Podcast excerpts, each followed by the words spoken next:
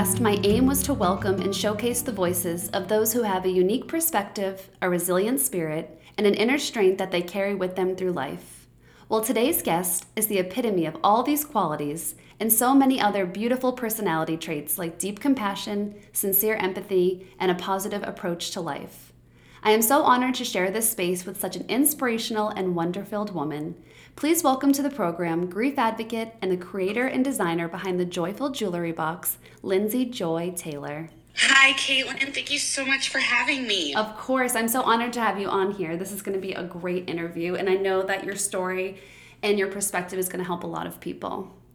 I appreciate that. Thank you.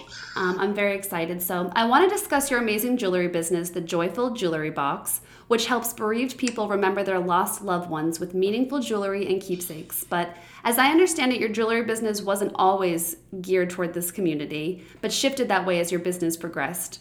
So, can you share your deeply personal connection to grief, which made this transition towards working with this community a very authentic path for you? Absolutely. So I have been in business. I started the Joyful Jewelry Box about five years ago, and when I opened my business, it was really out of a season of necessity. Um, and so in the beginning, it wasn't remembrance jewelry; it was primarily bohemian chic designs and whatnot. And through that process and figuring out what the next season of life was going to look like for me, it kind of became a full circle journey, if you will. Um, and so my story actually starts really early on in the beginning. Um, unfortunately, my mom was killed when I was 13 months old. She came home during a home robbery and they shot her when she walked into the house. And so I have grown up really not only with a deep understanding of grief firsthand, but really I don't know anything different. Um, I don't remember my mom. I don't have any memories of her. Um, and yet, as I've gotten older, as much as I didn't know any different, that grief has really taken a, a, hold of me, if you will, as I've really understood just everything that I lost and everything that she lost and how tragic it was. Um, and so through that experience, I would say I was a little bit of an old soul growing up. oh, I'm sure. Um, you know, I was a bit of an adult in a kid's body, and then now that I'm an adult, it's it's interesting. I feel more like a kid in an adult's body.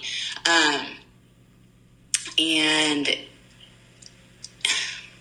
all of those experiences, while they were deeply connected to my mom, obviously, I didn't necessarily know that at the time.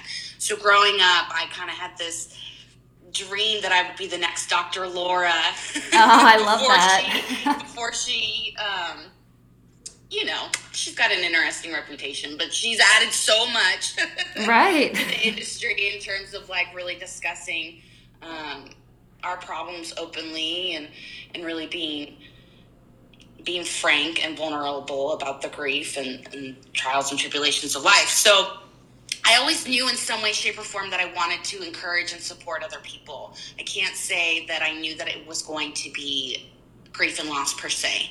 Um, and then in high school, I took my first psychology course and thought, this is it. I want to be a therapist.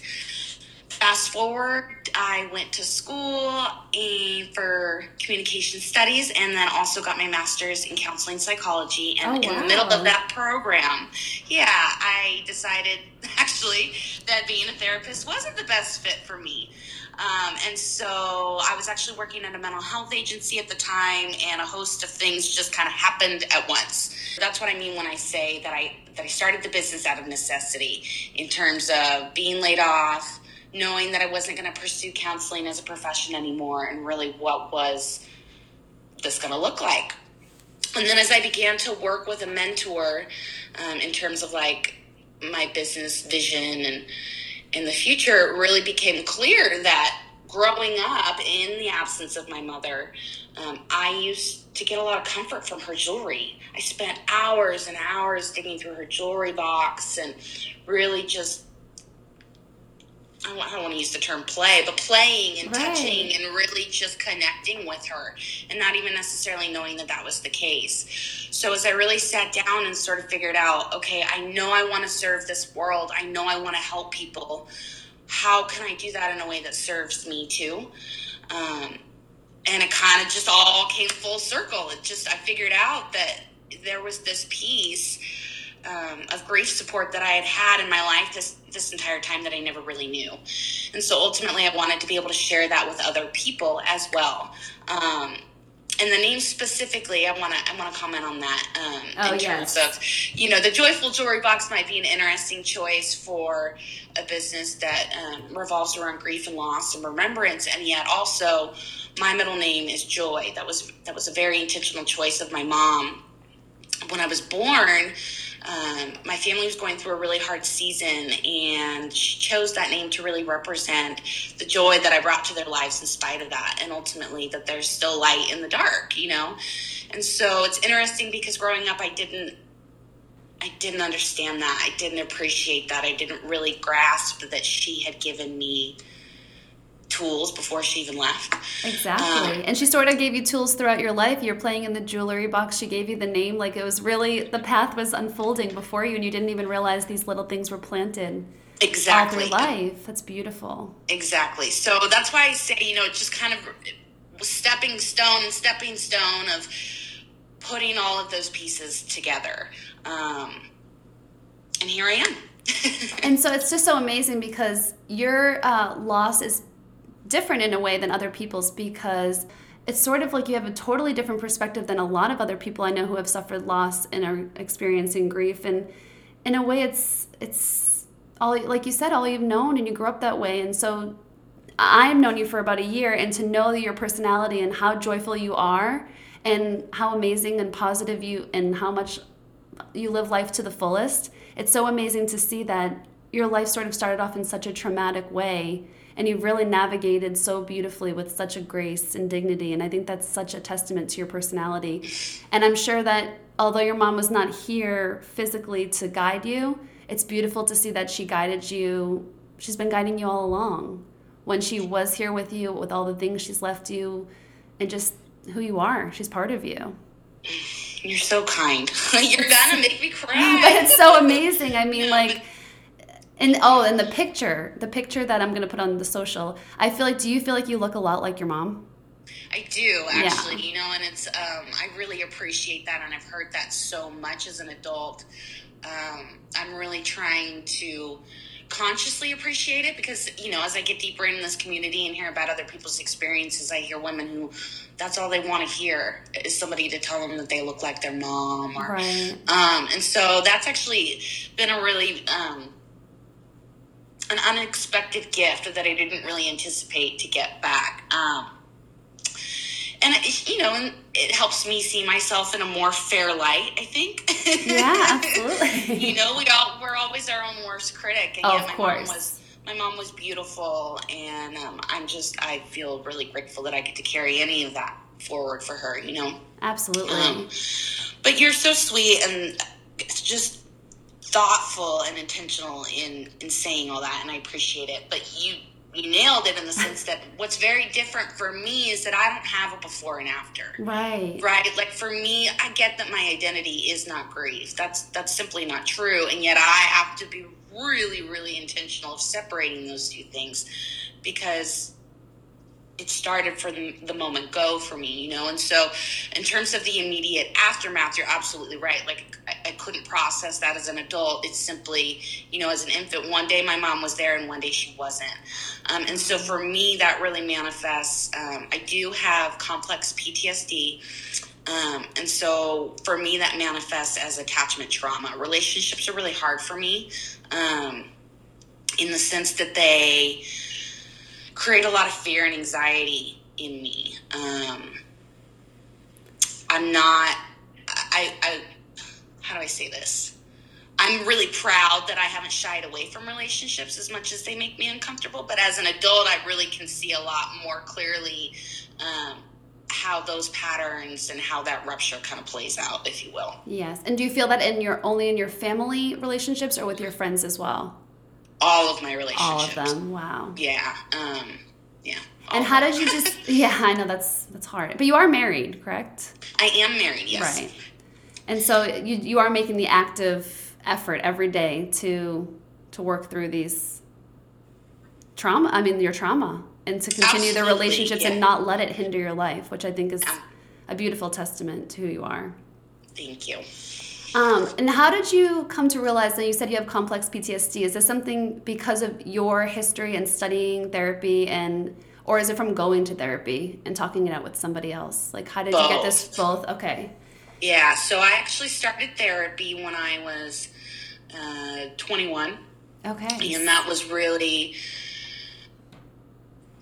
I was really depressed and really anxious, and I was in college, and there was really um, a host of different things. But the the simplest way to put it is my reactions weren't really matching what was happening on the inside. Oh. Um, you know, I was having a lot of um, just fight or flight constantly. You know, if somebody would touch me on the shoulder, I'd freak out, for example. And so little things like that became clear in the sense of I something's going on that I can't quite put my finger on. And when I first started therapy, I had a great relationship with my first therapist.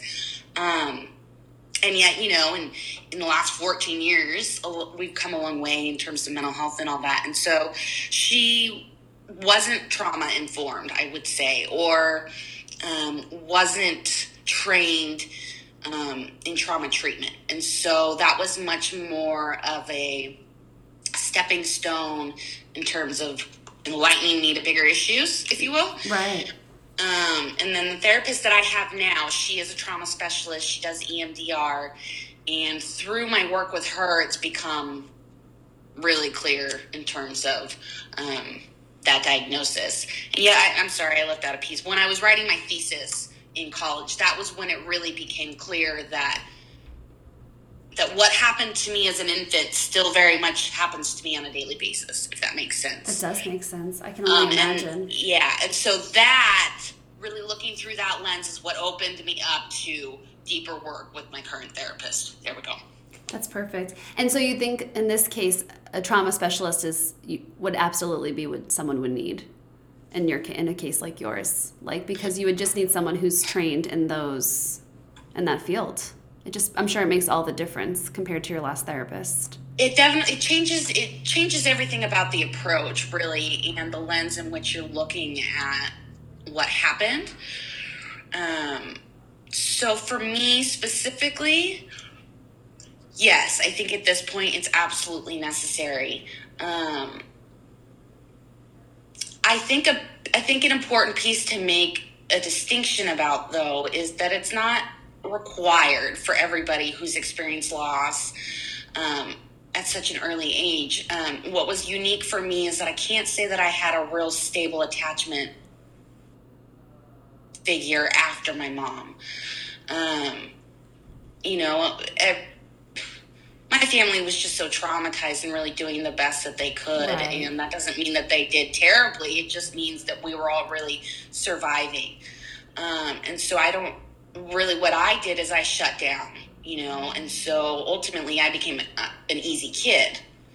Right. And so that, that indicates that there aren't necessarily issues to a lot of people. So Um, they thought that that you were sort of doing okay despite what yeah, and I think we all thought that about ourselves, right? Like, I mean, I was a kid, but I think all the adults probably thought that. And so, um, you know, I definitely became very close with my sister. She was a tremendous support to me and much more like a mother to me than a sister. And how many um, years older is your sister? She's six years older, Okay. and my brother's eight years older. And so while we're all very bonded, um, and we can depend on each other for everything, I think that we were all so traumatized, right? And I was in such a crucial time of development that I don't think that the follow up was enough to really create more security for me. Does that make sense? No, that makes a lot of sense because you know I did wonder.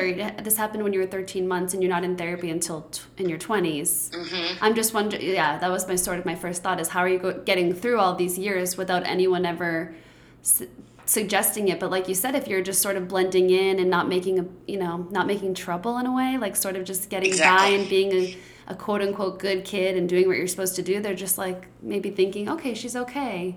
Exactly. Wow. And now, did your older siblings do therapy at a young? Because they were a little bit older at first, or not? They didn't do it either. Um, so right after my mom died, I understand we did do a little bit of crisis therapy, but Okay. again, um, I can't really speak too much to anything really about that. Right. Um, how long that was, how effective that was, etc.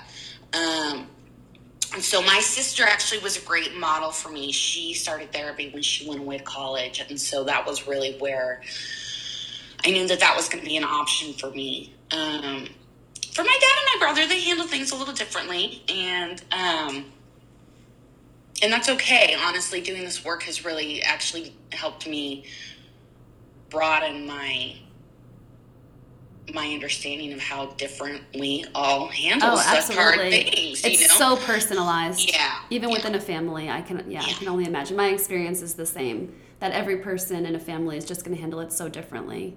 Mm-hmm. But I think it's am- it's amazing that your sister sort of led the path for you though, which is nice because I know in a lot of families, not saying yours, but uh, in a lot of families, therapy there's still stigma with that and going to therapy, and so it's sort of you know makes it a little bit easier if someone in your family sort of goes first and shows you that this is okay and that this is something that's this is an option for you. Absolutely. So I'm sure Yeah. you're very grateful to your sister. for Yes. I am, and and two is it, it. It's so true. All families have opinions and fears and, and yada yada yada. But that's been one really neat part is that in in my family at least is that we've all really tried to honor each other's process. Um, That's beautiful. That's Yeah. really a gift because Yeah. I, I'm not sure that that would be the you know the same for every family. it, and it's not, you know, and so it's. I'm, I'm grateful for those conversations. And the first time I thought about it, but again, it's just you know, it's nice to take those moments of. Um, of gratitude and like real acknowledgement of like that it didn't destroy us, you know?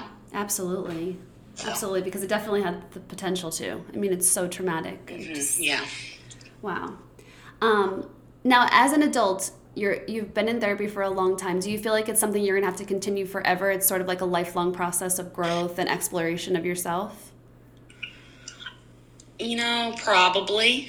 Yeah, I think so. I mean, yeah. There's so I many mean, layers of ourselves to uncover. yeah. Um, you know, I'm the biggest therapy advocate in general. Um, whether I'm in it or not actively, I will always um, be a supporter of it. And it just continues to point me back to who I really am outside of my grief, right? And um, and I suspect that I'll probably need uh, encouragement like that forever. So Yeah, I think that's Yeah. great. Yeah, I'm a huge advocate for therapy, and I'm always trying to tell people that you don't have to be at your worst to ask for help. You don't have to necessarily have had a huge trauma. If you feel like you need that little bit of help, that it's always okay to reach out and ask. And I think the biggest thing I've, I saw something online the other day that said you don't have to be at your worst to ask for help, and I think that's huge. You don't have to wait until it gets to that point. Um, yeah, if you're feeling that inkling, I encourage anyone who's feeling that they could benefit from therapy to just give it a try. Well, and two, that it's, I hesitate to use the word easier. That's not really super descriptive, but it is easier to navigate all of the challenges and to find your person when you're not in crisis. Oh, that makes sense. You know, and Absolutely, so and so often, you know, crisis hits, and then we're like, where do I go? Who do I ask? How do I tell them everything in two seconds? Exactly. right? Whereas if you can build that rapport, and that's another thing too, is if you feel like you need support, you get to sort of dictate how that's going to go. They're going to give you the recommendations, but that doesn't mean you're going three times a week. That doesn't mean you have to go every week. You know, you can sort of find a find a system and a rhythm that works for you. Oh, So, absolutely. And I feel like I know a lot of people who go in and out of therapy. Like Exactly, they go for a few yeah. months, they're off for a few months, and just sort of like like a check in Yeah. with yourself, which I think is always good. Um, okay, so your your jewelry business started out of necessity, and you were doing all sorts of bohemian fun jewelry. And then, what was there one particular thing that led you to the to doing bereavement keepsakes and jewelry, or just sort of natural progression? Were you getting a lot of requests for that, or how did Working that with a mentor. itself? Oh, okay. Working with yeah, so I worked with um, Danielle from the Meriwether Council. oh, yes. She is um, a great handmade mentor in general. Um, not even a mentor, she's my mentor, but she is an excellent teacher. She's lived it, she's done it, and um, she basically created a mastermind, invited me to be part of it. It was pretty incredible. Um, another thing that just sort of fell in my lap. And through that progression in terms of what do I want my brand to be? What do I want my mission to be? I don't, um, how do I say this?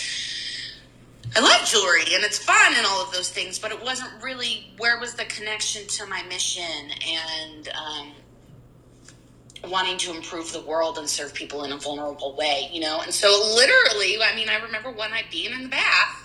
right? You know, all those ideas. That's where all the best ideas come yeah, from. And it just sort of all clicked, you know? Um, in terms of really wanting to provide support to other motherless daughters and figuring out that the jewelry was a, a, way that I could do that, that I could help them honor and carry their mother's memory forward. And in doing that, they were helping me do the same, you know? Wow. I mean, it makes perfect sense. It's perfectly, if you put it in the word brand, it perfectly fits your brand in that more than a brand, you know, it's it's just authentic to who you are. It just exactly. seems like a perfect yeah. fit of how you, with your story and history, your personality and your perspective, how you would be helping the world and helping others. You have gathered a community of people with your business and they all share the commonality of loss. So I imagine when people are placing their orders for the jewelry and keepsakes, they may also be sharing with you because you share a bit about your story. So mm-hmm. they might feel like you're a safe person to speak to. Um, but being the empathetic and compassionate person you are, do you ever feel overwhelmed by these stories or do you ever feel the need to set boundaries? Because sometimes it's hard when when you're sort of navigating your own grief to also take on or be immersed in someone else's story, especially when you're empathetic and compassionate. So do you ever feel the need to have to set boundaries or, or take a step back? Absolutely. Um, it's actually interesting as that because this year specifically, I really made an intentional step to kind of cut back or step back um, the amount of content creation that I was doing because, frankly, I was just wiped out. Um, and yet, I also want to say that I have a really beautiful community that really is really respectful of my time and my boundaries. Oh, um, that's so nice. Yeah, it's really nice, but it became clear that I was the one who wasn't. Does that make sense? Oh, like absolutely. I was constantly going to show up, even with that, even if I was exhausted, or I had to write a post every night because I needed these people to feel seen and heard, and and, um, and ultimately it just became really taxing for me. Um, so I scaled back in terms of the amount because ultimately I'm not here to just hit a bunch of marks. I'm here to connect with people on their stories and, and really on their hearts. Um, that said, though, I think that I think that that was really clear for me. Not really clear, but as I moved toward this work, I've really continued to remember that I I knew and figured out that I wasn't a therapist when I was in school, right? Because of exactly what you said. I didn't have the boundaries and the ability to leave it at work. Didn't have that capability to sort of separate my heart from my clients' hearts. Um, and so I actually, this is the perfect fit because while I do make myself readily available, I still have the boundary of, um,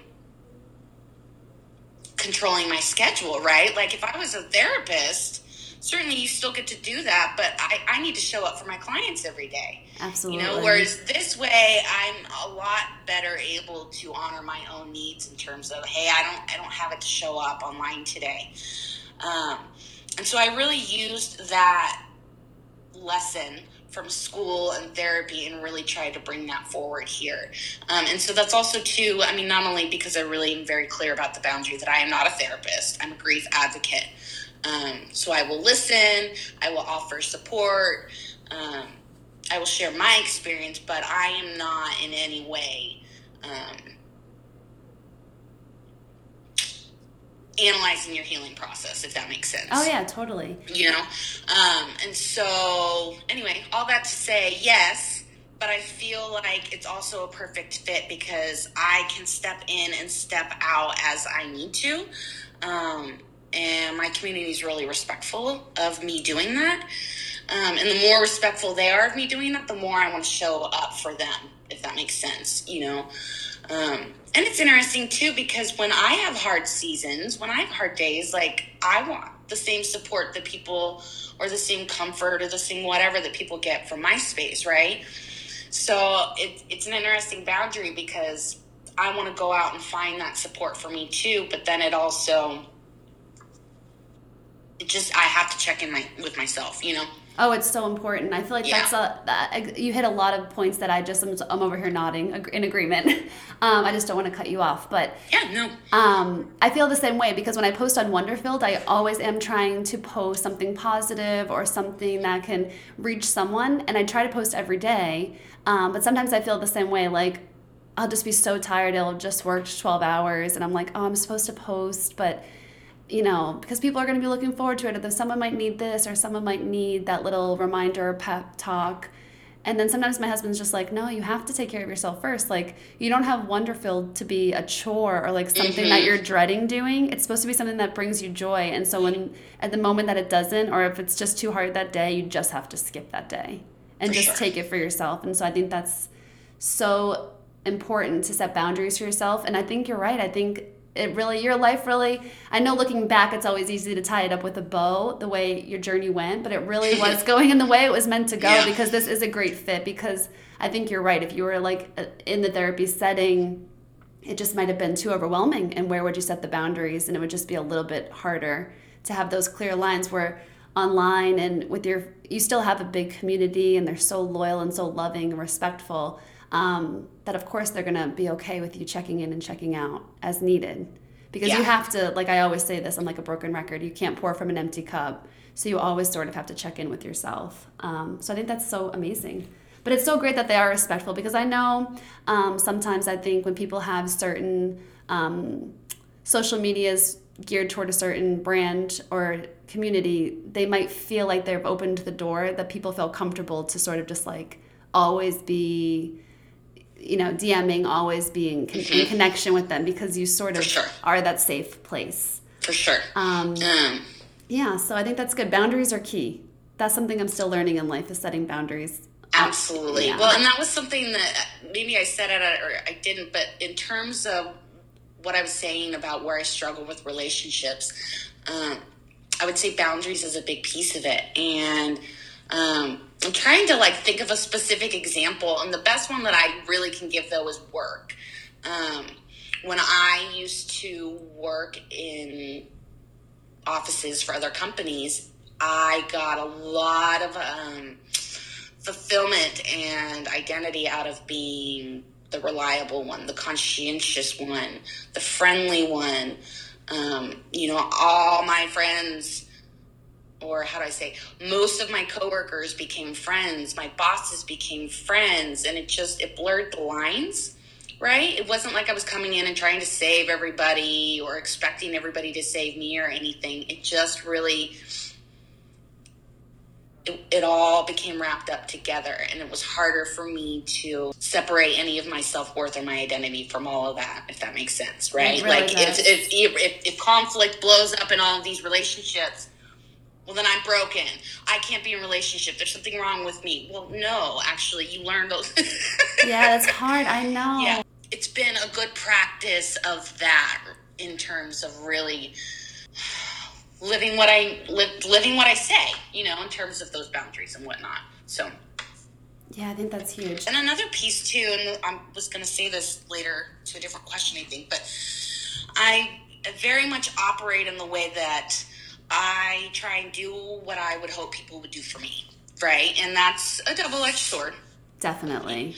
Um, because there's, you know, inherent expectations in that, and, and we're all so different, and et cetera, et cetera. So. Oh, my mom and I say that to each other all the time. Like, you all we always end up usually getting hurt because you expect that people would do the same for you that you would do for them exactly and it's unfair to put that expectation on the other person but because you would do it it's really hard for you to not like to understand why they're not doing it for you but you can't like i have to learn to not put those expectations on other people.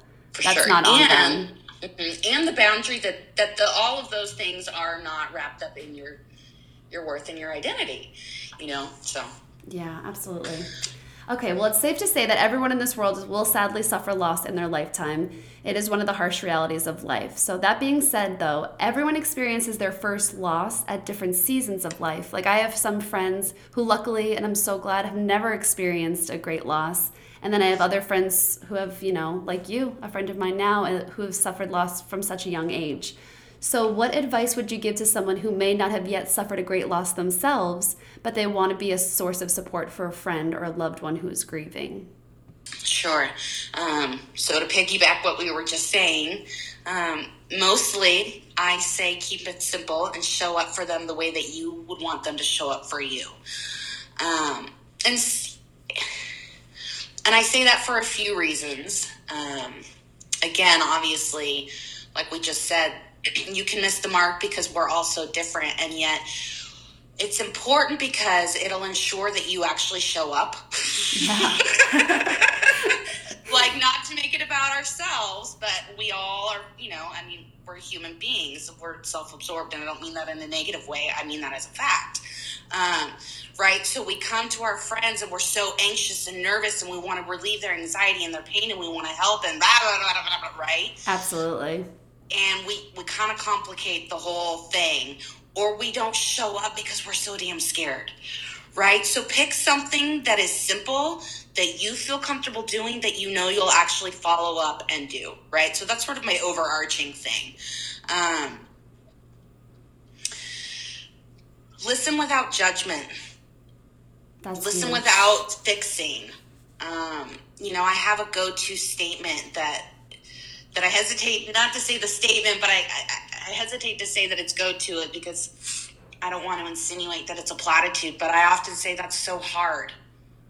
Right? People feel seen. It is so freaking hard. It is so hard to insert whatever they're dealing with, right? And um, you've named it. You've named how hard it is. You see it. You're offering empathy, and they can really sort of take that where they want it to go. Does that make sense? They can either say, yes, it is so hard, or. Um, Usually they're saying that. It is so hard. Yeah, yeah. there is or no or. For, yeah, or thank you for the support. Or, right. Um, People just want to be seen and, and exactly. felt, right? Yeah. Um, I would say don't assume that they do or don't want to talk about it. You can ask them yeah, it might feel uncomfortable, but it's a lot less uncomfortable than everybody doing this weird dance of like, well, how do I show up and what do I do and was this right or was this wrong? I think ask. yeah, that's a, that's so you true. Know? I think people, I think that happens more than we think. Like people are afraid, so they'll just keep distance. Yeah, and then the person exactly. who's grieving just feels like they're grieving, and now also everyone's distant. So yes, it's like doubly exactly. doubly hard. So yeah, I've always wondered. Uh, we spoke before we started recording that I've also had a lot of loss in my life, so I've sort of have navigated through that and learned sort of the not right and wrong or the do's or don'ts, but sort of uh, what to how to navigate. And I just feel like you just never want to leave someone alone. Um, but yeah, for someone who's never suffered loss, I've always wondered for, for that person what's going through their mind, and, and that's sort of why I ask like what advice would you give to that person because they don't really know what to do and they've never been on the other end of it thank god um, but yeah it's sort of hard to navigate um, mm-hmm. That being, hard to know. Yeah. That being said, do you have any like trigger phrases or platitudes that really sting you when you hear people say them regarding grief? I do. yeah. So there's a lot. You know, I mean, there's there's tons that I don't love. I would say the one that hooks me personally and really hurts my heart um, is when people say everything happens for a reason. Oh, that's on my um, list. Everything happens for a reason. No. And, yeah, you know, and so like I don't want to take that away from like people that gives them comfort and meaning, but they don't get to incent they don't get to force that onto somebody else. Right. Right? Um, and ultimately it's just not comforting to people who have experienced traumatic loss. It just is not ever. Because how yeah because because how can anyone ever feel like there was a reason for this loss? Like yeah or that there was a conscious choice in the universe of of times when it's necessary to intervene and times that it's not right? Like we're never going to know we're never going to understand. And so while i recognize and empathize with our human need to like have a story and to create clarity that's not our job. No. That's not our job ever, nor is that our job to do for other people who are hurting, right? And ultimately, again, when I said that, like, if that's what you believe, not you specifically, you being people, right? That's absolutely fine. But I'm willing to bet you came to that decision on your own. I'm willing to bet you woke up one day and said, damn it, I can't do it like this anymore. How do I make it different? You know, it's not because somebody said, you know, they wouldn't want you to be sad.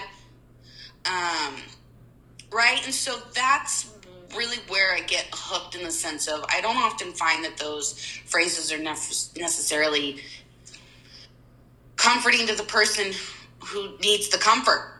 yeah, I think you're right. Yeah, because some of the ones the person saying it, and uh, and I think it's important to be aware of that. Yes, because some of the ones that like when when you're upset and grieving, you've just had a loss and you're crying, and someone says, "Oh, don't cry," or "It's okay, it'll be okay," mm-hmm. and that moment, that's like sort of the last thing you want to hear because mm-hmm. it's not okay, and you have to cry sometimes. it's yeah, just like absolutely. inevitable.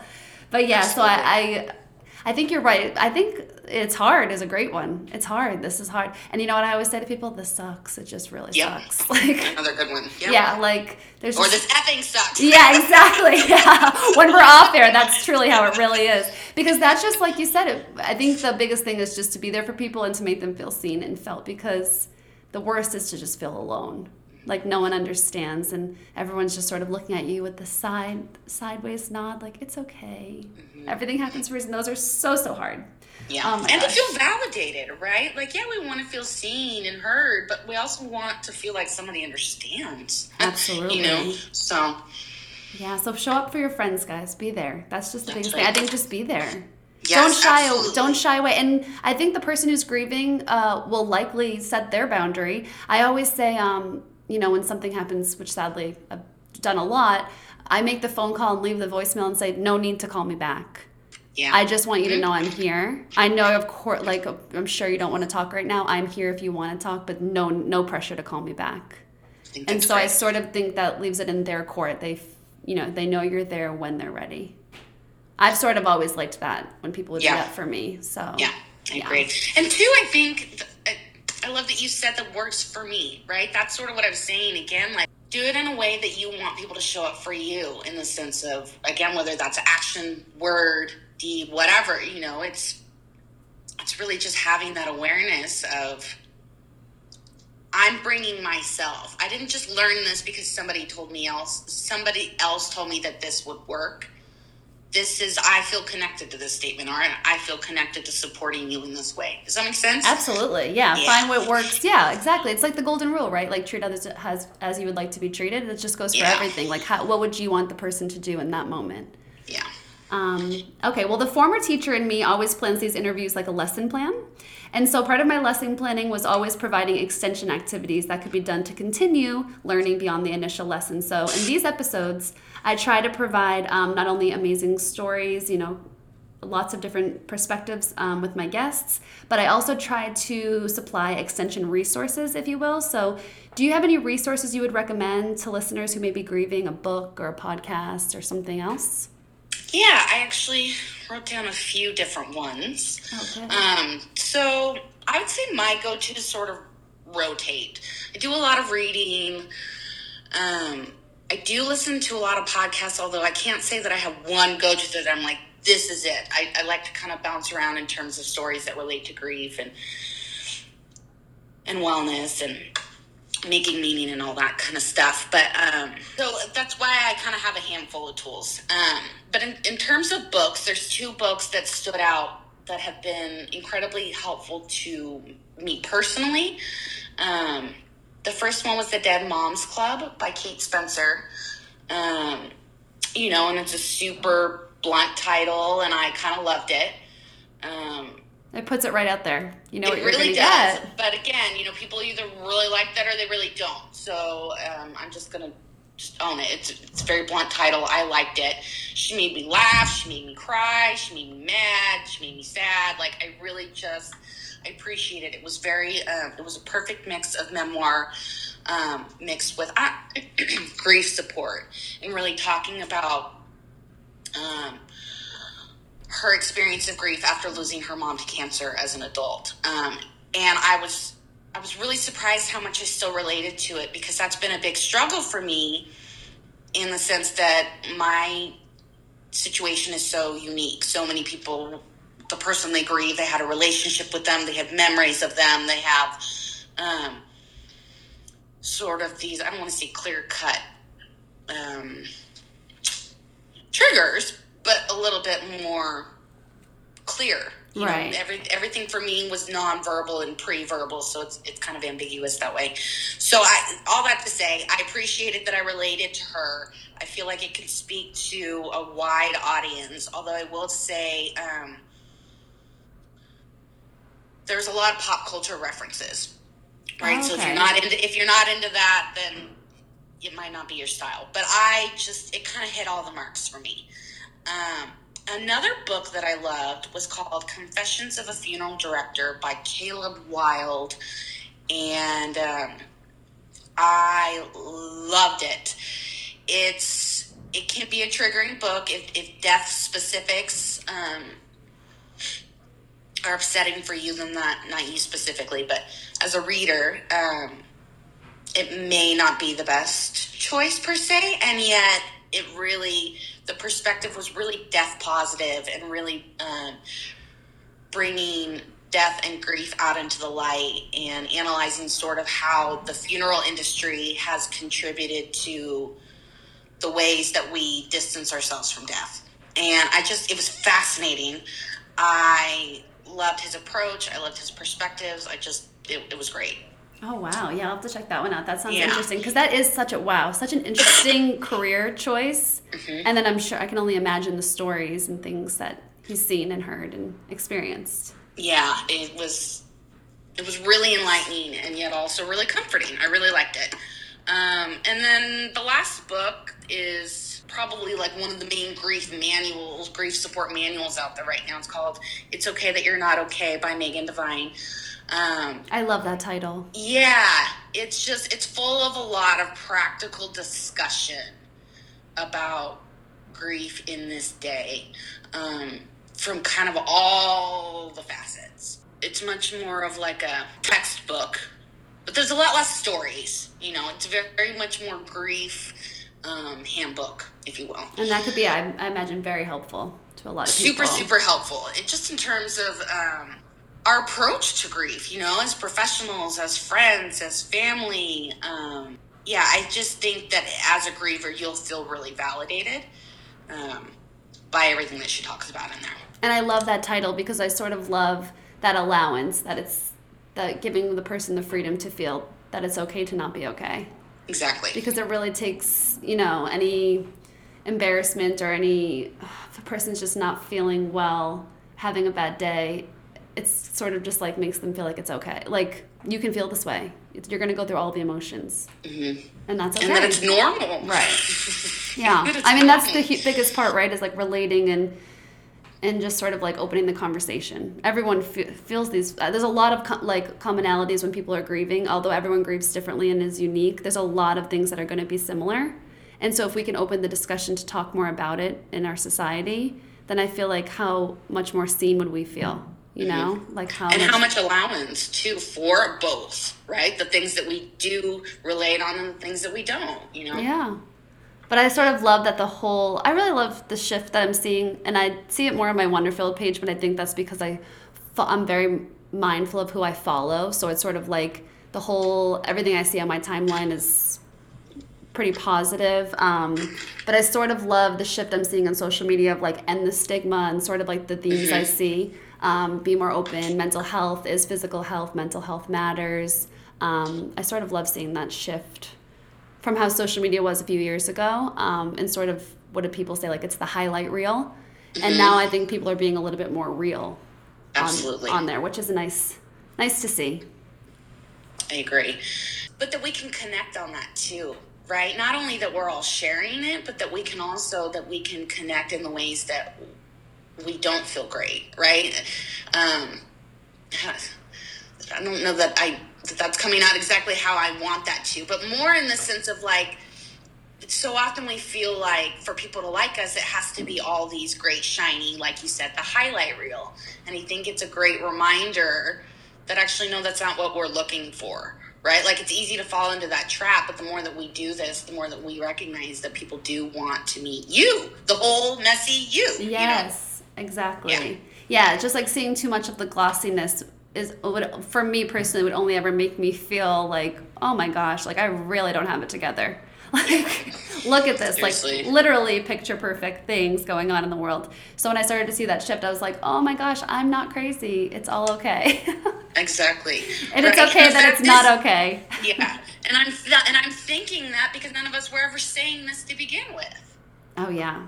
Right? Yeah well, I'd like to add too that your business and your online presence are also truly beneficial resources as well. So when we're, you know, making a list of recommendations for people, we would be remiss to not add in the Joyful Jewelry Box because it is so much more than a jewelry business. You're not really selling just jewelry, like I've heard you say in other um, outlets. It's more like selling a message, and you're selling, you know, yeah. that idea that there's a community, and I think that's amazing. Um, so I, of course, would always have to add the Joyful Jewelry Box to a list. And actually, I have on a previous episode mentioned the Joyful Jewelry Box as um, an outlet uh, for people. I think it was my uh, anxiety and depression episode. So yes, yes, yes. you've yes. been on here before, even yes. before you were on here. Yes. Um, but I know that your business has expanded from the, just the jewelry line and that you've teamed up with Abundant Affirmations to create a grief affirmation deck. And that provides important reminders to help those who are grieving reframe how they view the grieving process. So I love this. It's pretty brand new. Um, can you tell us a little bit more about the grief affirmation deck? How it came to be, who could benefit from it, and what you hope people will take from it? Yeah, absolutely. Thank you. Um, so I have been longtime internet friends with Jen, and she actually owns the company called Abundant Affirmations. Um, and so she has a few other products where with um, one is a self worth affirmation deck. There's a money mindset affirmation deck, and those are actually the two that I started working with a couple years ago because I knew that I had some growing edges there and I wanted to support her. And so through using the, primarily the self worth deck, I realized that I was actually using affirmations to help me with my grief the, this entire time and I didn't really realize it.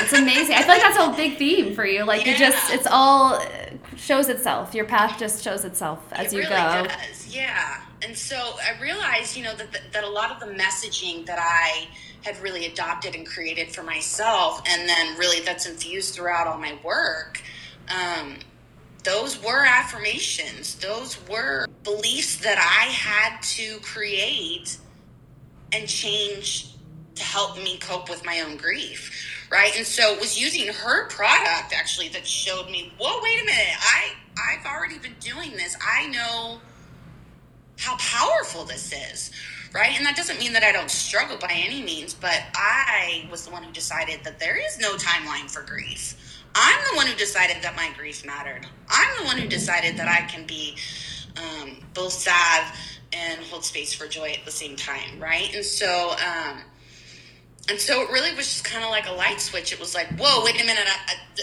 I have this. It's in my mind. I've been using these this entire time. You're like, I have a deck inside of me. exactly. And so it was actually really cool because once it kind of all came together, right, I just went through my brain and I wrote the entire deck in probably less than 20 minutes. Oh my gosh. Um, because again, it was just like, what has helped me get to this place to do this work, to support other people? What are the beliefs that I told myself?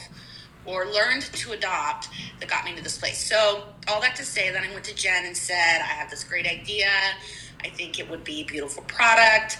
But even more so, I think that you're a good partner because joy is an abundant mindset, right? And so that's a big piece for me is is holding as trying at least to hold as much space for joy in my life as I have held for my grief. Um, and so it felt like a really natural fit in all of those details.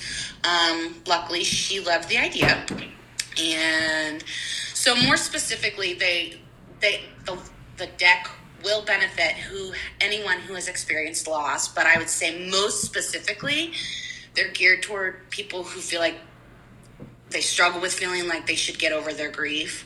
Um, they struggle with making space for their pain, or they struggle with feeling guilt for wanting to feel joy again.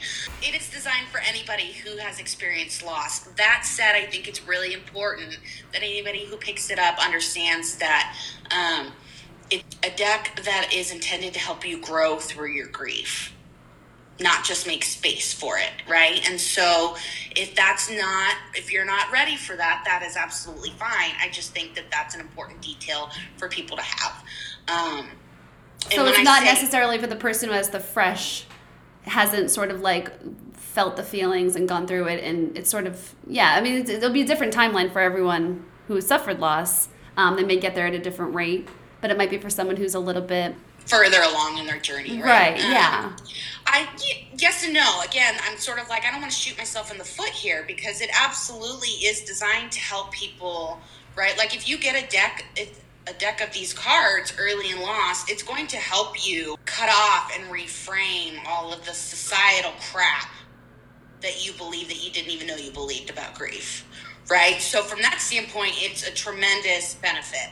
I think it's important that people understand that the goal of it is to bring you back to a place of where you can enjoy all the parts of your life, or excuse me, hold space for all the parts of your life. And so, if joy, like, if you're so early on in your loss and you're like, screw joy, I don't want anything to do with it, I will never feel joy again. Right. Um, I will hold that space and that possibility for you.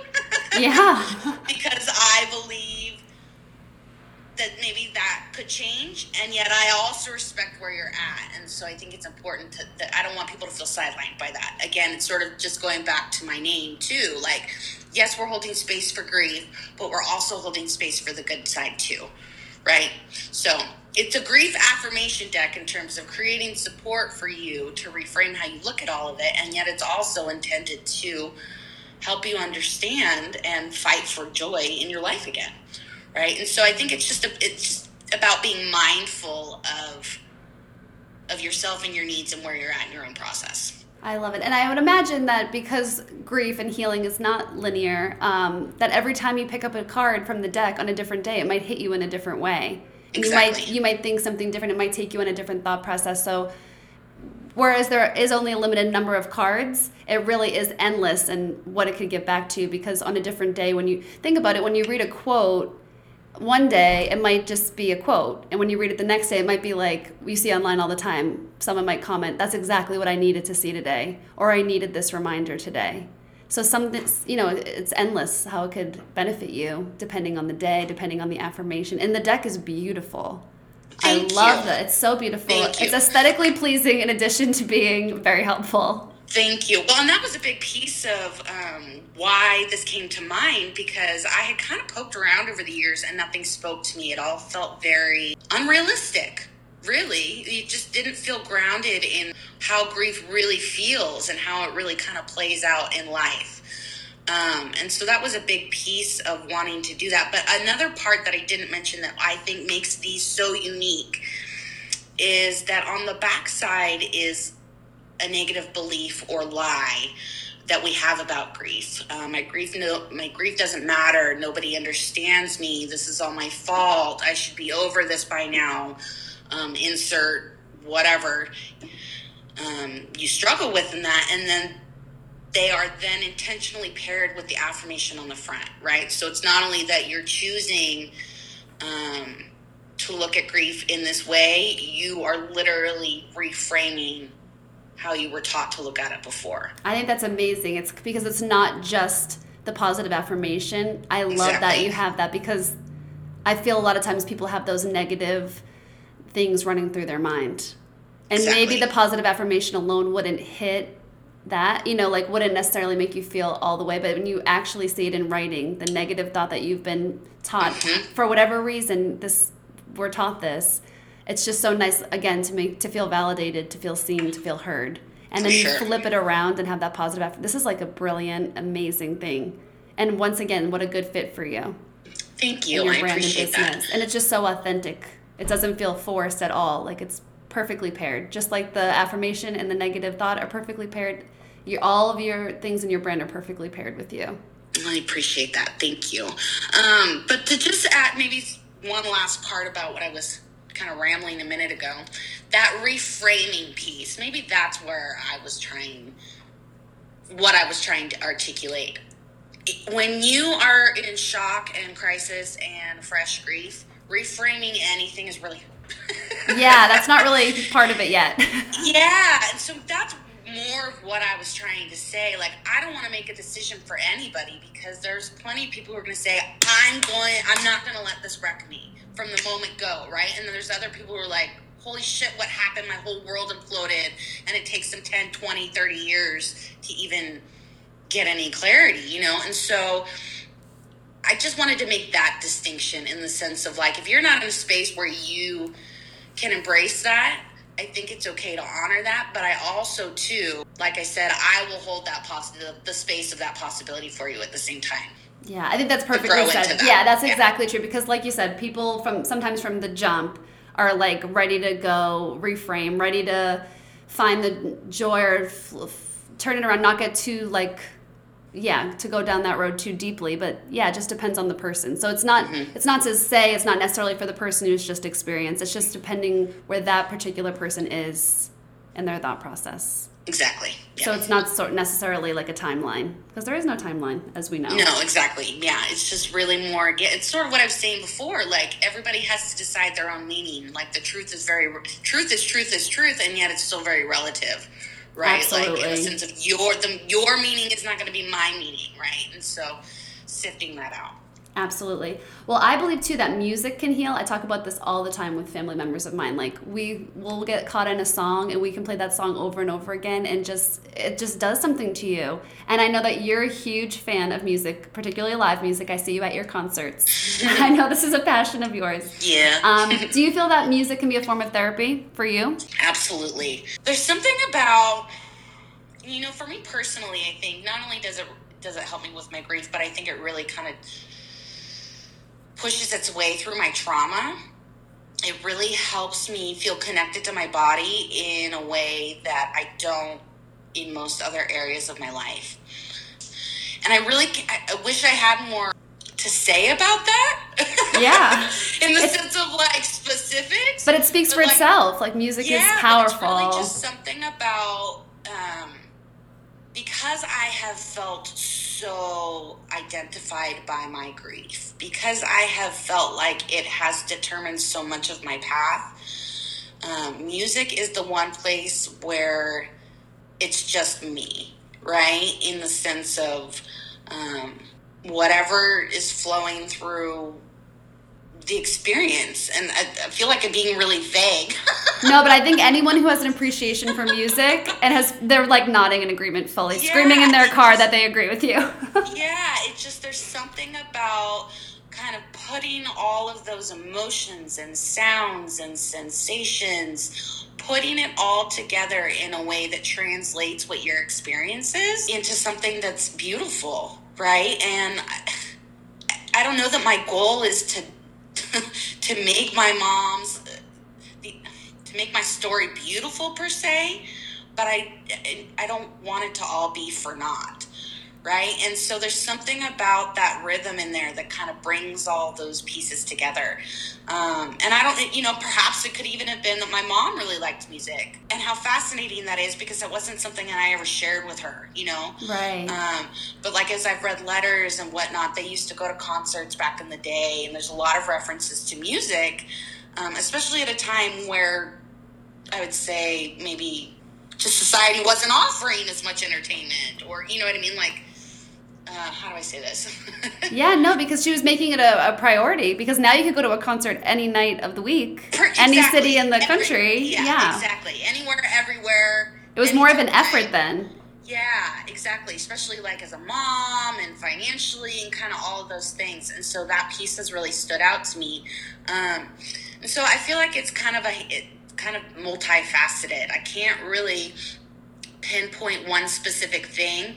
And yet, as someone who gets really, um, who is sensitive to a lot of overstimulation, who doesn't love crowds, kind of all that stuff, it's the one strange exception in terms of really just feeling connected to people and myself and the world, I guess. So it's amazing too. And I feel like sometimes for me it's like a release. Like I feel like in a song, if you just play it so loud, a lot of times in, in a concert some somehow you can still somehow feel alone. Like it's just your moment, like you're just there alone listening to this concert.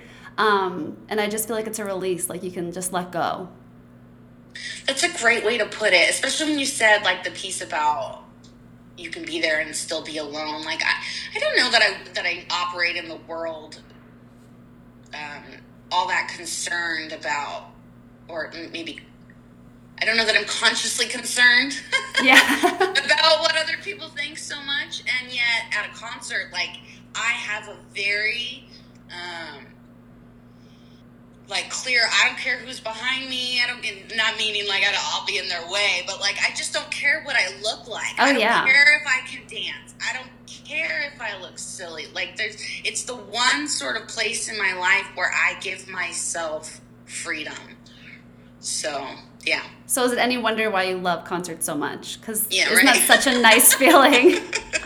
I love Seriously. it. Seriously. Especially too because actually this is a great discussion because I mean grief makes you feel really weighed down. It definitely doesn't make you feel free. So So it's nice to get that feeling where, where you Yeah. can. And of course, Yeah. if you get that feeling somewhere, you want to have it again and again. yeah, So absolutely. sort of, yeah. Yeah, because it's so heavy. So to feel light when you can, you have to take those opportunities. for sure. I know a, f- a friend of mine. Um, she's grieving at the moment, and she uh, she goes to co- this one band, the concerts. She goes they, she goes to them all the time. She almost like travels with them, and she just loves this one particular band. And they just she'll go from city to city, and it's always fresh for her, always new, and it's always therapeutic. I And she's it. hearing the same set. It's, it's sometimes one night after the other, and it's just like so helpful to her. And I just feel like it makes sense. And I'd like to add too that you created a very powerful playlist on Spotify. Um, Oh, thank you. Like the grief, the grief uh, playlist, and people can follow it by signing up on your website. And I think that people who are grieving and have that deep love for and connection with music can really benefit from that. So. I I really love how you're branching out from the jewelry, which is so beautiful, touching, and amazing, and loved. Um, but just sort of like other things, other resources. I'm all about the resources. I just love Yeah, when there's different, because on a different day you need something different. So I love that there's like endless resources. Thank you. And actually, to, to add to that, um, there was another thing I wanted to add besides the books. Oh yes. There is one podcast. Well, actually, excuse me. There are a lot of grief podcasts. I made a list actually um, that I compiled, and I'm going to be checking them all out and doing like a roundup of them, I guess, um, for my newsletter subscribers as well. So if that's something that anybody's interested in, they can sign up for. Um, and not a roundup in the sense of like, oh, I think this is great and this one's not great. More of like, this is being offered by this organization. This is the focus, et cetera, et cetera. et so just cetera. doing more of the due diligence of like what they're about. yeah. who so, they're th- with. so far, I have like 10, but more specifically, there is one I want to mention today, and it's called Grief Out Loud. Oh, I like that title too. Mm-hmm. And it's a podcast, and it's by the Dougy Center, um, D O U G Y. And they are a nonprofit in Oregon that provides um, grief support services for children, teens, and young adults. Um, and yet, the podcast seems to be more geared toward um, young adults and adults. So it's been going on for about three years. It's full of resources. So that's definitely a good one I would start with. I think that's great. And anyone, I really think a lot of people could benefit from signing up for your newsletter too, because you do provide a lot of resources. And again, very aesthetically pleasing. You're, you're an artist Thank through and through. Mm, thank you. I appreciate it. Um, and then actually, believe it or not, it is on my my list for next year to get my own podcast going. Yes, please. Yes, we need yes. Thank you. you. We so, need you in the um, community. it's been well, I mean, per Dr. Laura. All your dreams are coming true, I have to It's say. been- yeah, it's been kind of back in my mind for a long time. And actually, this is sweet. You'll love this. So, when I did the interview with, um, with Taj and TJ, Oh, yes. Um, I had a lot of people actually tune in live, which was really just so cool. So cool. um, people are really encouraging and supportive of my work, but um, but I never necessarily anticipated to be like a priority where they would cut out a section of their day to show up to listen to something live, right? And so um, on the drive home, I was talking to my brother, and he was like, "You have to start a podcast." Absolutely, and, but um, you just never know. Like I feel like when I reached out to you about TJ's podcast, like I just sort of found you online because, and I just knew you'd be a great fit for his podcast. But you just never know whichever, what every opportunity is gonna, you know, what other opportunity will come from that for sure. And I feel like that's so beautiful. The journey of like one thing always leads to another, and it always totally. does. Yeah.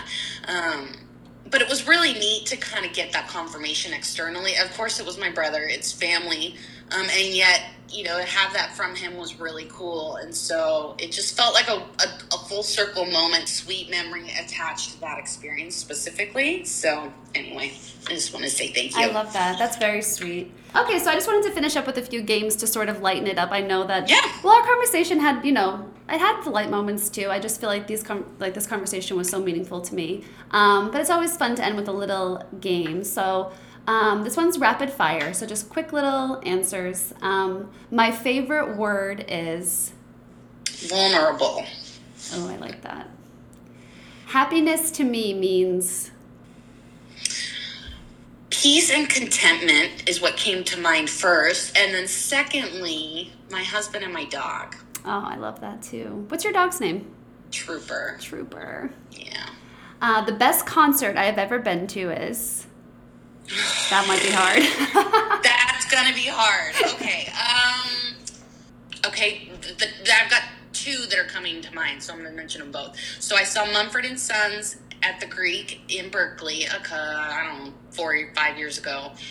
That was amazing, uh, amazing, amazing, amazing.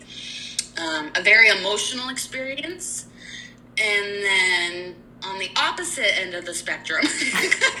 I love your diverse music taste. Right, yeah. I'm pretty diverse with my music, and this will be a good example. Uh, the other end of the spectrum was AC/DC.